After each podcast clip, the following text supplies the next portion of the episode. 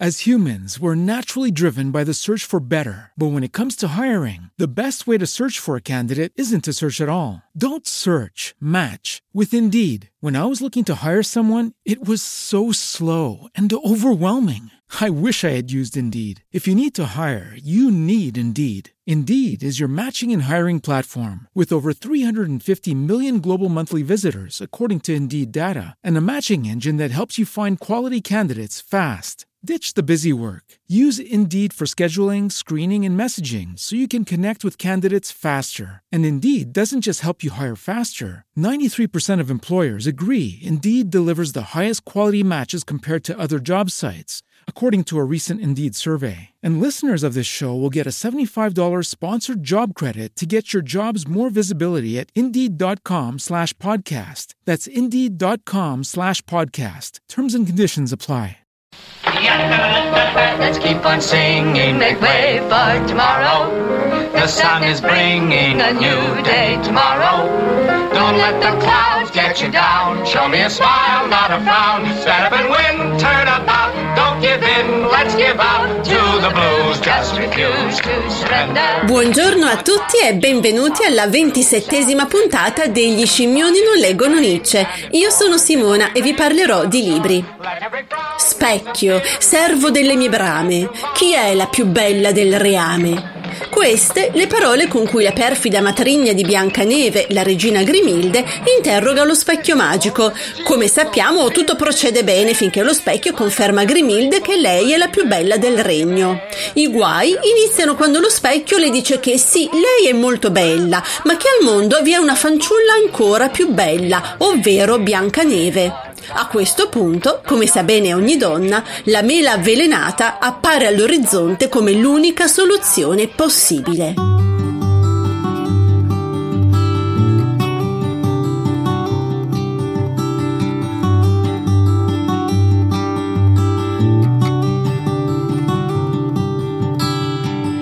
Noi come ci comportiamo davanti allo specchio? Io, per esempio, la mattina quando mi alzo e vado in bagno, cerco di evitare accuratamente l'immagine riflessa che l'impietoso specchio mi rimanda. Se per caso mi cade l'occhio, non Grimilde, ma una gorgone dagli attorcigliati serpenti in testa. A proposito, non sapevo che anche le gorgoni avessero problemi di ricrescita. Mi fissa con uno sguardo allucinato. Dopo il primo caffè della giornata si ritorna allo specchio al posto della gorgone vedo un più domestico procione arruffato, ma l'immagine riflessa, seppur meno inquietante, resta ahimè un filino deprimente.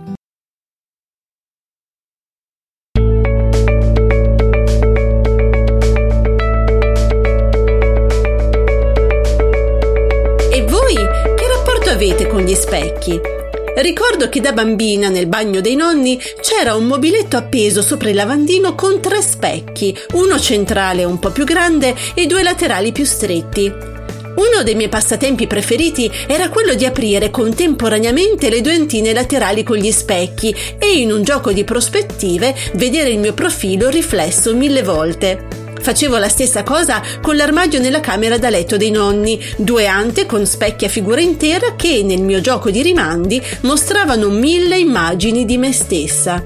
All'epoca bambina pensavo di intravedere le mille possibili Simona che sarei potuta diventare. Adesso, 40 anni dopo, capisco che gli specchi prefiguravano una psiche dissociata e incline al nonsense. Del resto, non è proprio il compito degli specchi quello di metterci in discussione?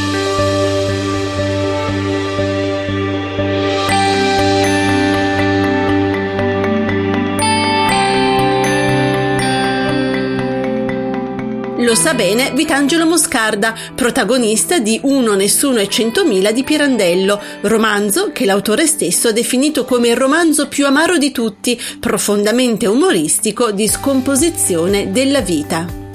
Chi di voi l'ha letto ricorderà che Vitangelo Moscarda, Gengè per la moglie, ha una crisi di identità che lo porterà alla follia proprio perché un giorno, mentre si guarda allo specchio, la moglie gli chiede ironica se stia guardando da che parte gli pende il naso. Come? Il naso gli pende? Lui non se n'era mai accorto.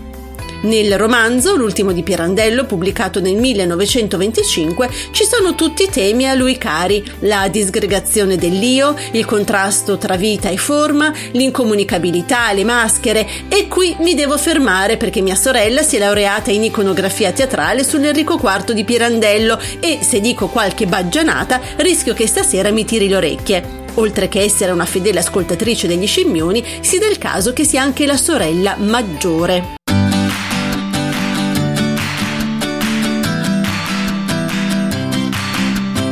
Da Pirandello passiamo a Ernst Theodor Amadeus Hoffmann, che ne sono sicura l'autore siciliano conosceva bene. Del resto Pirandello si era laureato a Bonn nel 1891. Hoffmann, scrittore e compositore romantico tedesco, è un autore che amo e chi segue gli scimmioni ne ha già sentito parlare a proposito dell'uomo della sabbia, il Sanctus e le considerazioni filosofiche del gatto Moore. Maestro del fantastico e del grottesco, di satire e fiabe, Hoffman spesso descrive la realtà come qualcosa di assurdo, mentre i sogni e le magie appaiono come aspetti naturali della vita. se fosse vissuto in Italia nel 2020 e se avesse dato una sommaria occhiata alla nostra classe dirigente, non avrebbe fatto nessuna fatica a descrivere la realtà come qualcosa di assurdo, solo che si sarebbe bruciato l'artificio poetico del ribaltamento della prospettiva. Perché se un gatto come il gatto Moore parla e scrive le sue memorie, fa ridere, ma se dei caproni siedono al governo e legiferano, la cosa diventa meno spassosa. Ma torniamo a Hoffman e al suo racconto Das Öde Haus, ovvero La casa disabitata, pubblicato nel secondo volume dei suoi Nachtstücke notturni del 1817. La storia racconta dell'ossessione che si impossessa del giovane Teodoro quando un giorno crede di scorgere il viso di una donna alla finestra del primo piano di una piccola casa affacciata su un viale berlinese. La fissazione si fa così compulsiva che Teodoro inizia a vedere quell'immagine femminile riflessa dentro uno specchietto da tasca. Allora si confida con un dottore e partecipa a una serata con esperti di magnetismo. Va detto, e qui apro una parentesi, che in questo racconto confluiscono molti degli interessi scientifici e pseudoscientifici di Hoffman, fra cui il mesmerismo, il sonnambulismo, la follia e lo sdoppiamento della personalità. Ad ogni modo, Teodoro a un certo punto decide di entrare nella casa per scoprire il mistero della figura femminile che lo tormenta. Ad attenderlo all'interno però non c'è la donna delle sue visioni, ma una vecchia, terribile e folle. Sorpresa! Povero Teodoro, ci sarà rimasto male, come quando Fantozzi, subito dopo la sveglia, impiega 4 secondi al mattino per superare il quotidiano impatto con la vista della moglie, più 6 per chiedersi, come sempre senza risposta, cosa mai lo spinse un giorno a sposare quella specie di curioso animale domestico.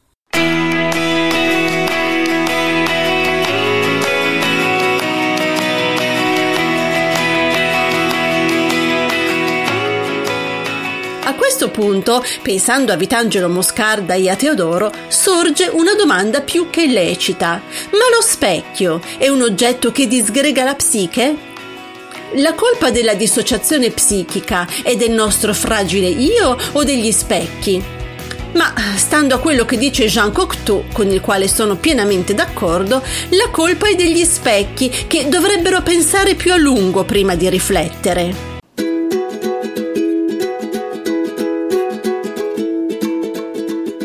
Certo, ci sono specchi che rimandano versioni allegre e canterine della nostra immagine. Sto pensando alla famosa scena del film Mary Poppins, dove una strepitosa Julie Andrews deve ridarguire lo specchio che la sfida in un gorgheggio audace con un sfacciato.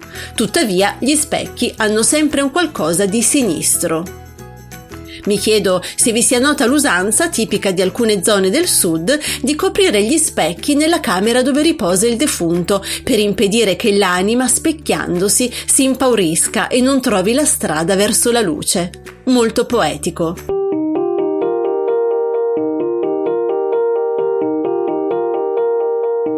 Bene, fin qui abbiamo parlato dello specchio in termini di riflessi, ovvero lo specchio come strumento che restituisce un'immagine. Ma vi siete mai chiesti cosa c'è dietro allo specchio? Se l'è chiesto Lewis Carroll nel seguito di Le avventure di Alice nel Paese delle Meraviglie intitolato Attraverso lo specchio, tradotto in italiano anche con Dietro lo specchio. Nel primo capitolo del romanzo, Alice si addormenta su una poltrona del suo salotto e si chiede cosa possa esserci dall'altra parte dello specchio. Quando riesce a oltrepassarlo, trova una specie di diario che contiene un testo incomprensibile. Che sia la nostra identità? Da qui in poi si snodano una serie di avventure che mettono a dura prova i traduttori di tutto il mondo, già che, come noto, Carroll usa molti giochi di parole, figure retoriche e proverbi, oltre a continui riferimenti alla cultura inglese, spesso intraducibili. Lo specchio lo si può dunque attraversare indenni. Si può fare un viaggio dentro il proprio lato d'ombra, quello che i tedeschi chiamano il doppelganger, il doppio, e poi ritornare. Il tutto gratis e senza dover stare sdraiati sul lettino di uno psicanalista.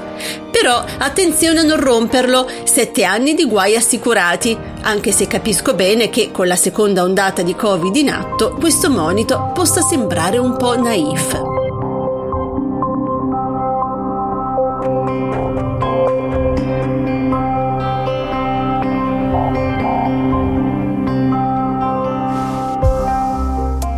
Lo specchio può anche essere oggetto di vanità mortifera. È il caso di Narciso che nella narrazione di Ovidio, non appena vide per la prima volta la sua immagine riflessa in uno stagno, si innamorò perdutamente del ragazzo che stava fissando.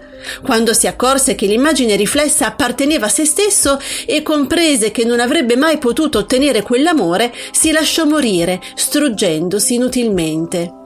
Oh, bella età dell'oro, quella dei miti, in cui i vanitosi e vanagloriosi venivano puniti con la morte, invece di aggirarsi per il mondo come palloni gonfiati, immarcescibili. Gli specchi affascinano, si sa, e lo sa bene il commissario Montalbano, che nel Gioco degli specchi, diciottesimo romanzo di Camilleri con Montalbano protagonista, rievoca una celebre scena del film noir La signora di Shanghai del 1947, diretto da Orson Welles, con una biondissima Rita Hayworth. Una volta mi capitò di vedere una pellicola di Orson Welles, nella quale c'era una scena che si svolgeva dentro una camera fatta tutta di specchi e uno non capiva più in dove si trovava, perdeva il senso dell'orientamento e credeva di parlare con uno che gli stava davanti, mentre invece quello era dal re a lui. Troppi specchi fanno perdere il senso dell'orientamento e ci si ritrova poi a parlare con un'ombra.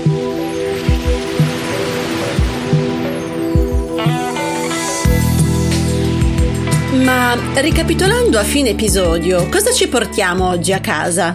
Beh, intanto abbiamo capito che gli specchi, uno, possono dirti che non sei la più bella, capirai che novità. Due, possono rivelarti un'immagine inedita di te stesso, per il Vitangelo Moscarda di Pirandello e la scoperta del naso che gli pende da una parte, per la sottoscritta più spesso è un'orrida ricrescita, e dunque causare gravi crisi di identità che possono anche sfociare nella follia o in una corsa disperata dalla parrucchiera più vicina. 3 possono riflettere immagini non veritiere, non di te stesso, ma di altri. È il caso di Teodoro del racconto di Hoffman, dove lo specchietto da tasca rimanda l'immagine di una donna avvenente, mentre la realtà svelerà poi che si tratta di un'orrida vecchia. 4. Possono sfidarti in una gara canora, vedi Mary Poppins. 5. Possono spaventare le anime morte, anche i vivi se per questo, specialmente se ci si specchia di prima mattina con addosso il pigiamone di felpa con stampati sugli innaffiatoi e gli attrezzi agricoli tipo rastrelli e palette. Ma chi è lo stilista degenerato che ci odia così profondamente? 6. Possono essere attraversati senza ferirsi. Vedi Alice di Lewis Carroll, ma non provateci a casa senza la supervisione di un adulto. 7. Possono farti innamorare di te stesso. Attenzione alla finaccia di Narciso. 8. Possono farti credere di parlare con una persona. Vedi Camilleri e Orson Welles mentre parli con il suo riflesso. In realtà si ha spesso la sensazione di parlare con il riflesso di una persona quando quella persona è occupata a smanettare sul cellulare, ma questo sarà l'argomento di un altro episodio.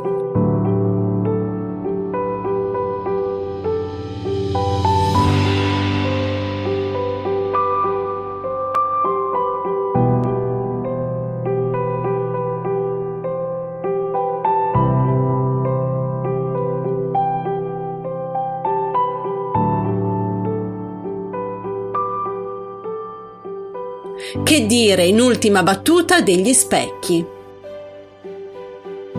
Mi unisco a Kikuo Takano, poeta e matematico giapponese, nella sua definizione di specchio, invitandovi a prendere in seria considerazione il suo consiglio. Che oggetto triste hanno inventato gli uomini. Chiunque si specchia sta di fronte a se stesso e chi pone la domanda è al tempo stesso l'interrogato. Per entrare più a fondo, l'uomo deve fare il contrario, allontanarsi.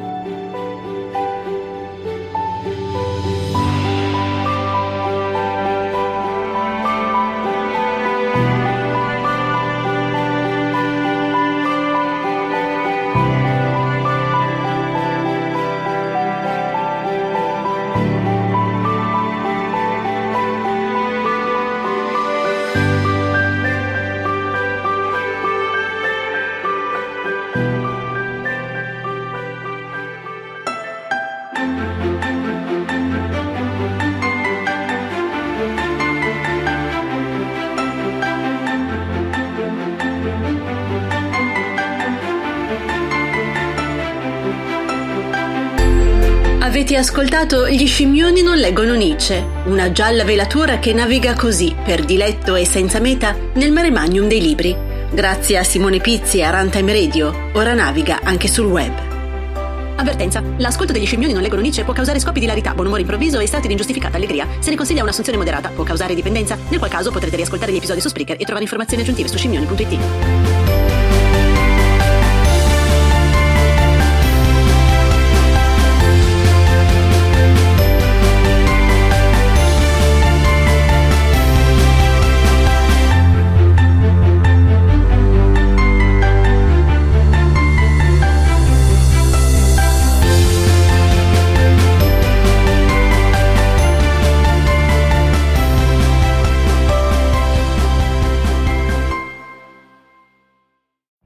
Every day, we rise, challenging ourselves to work for what we believe in.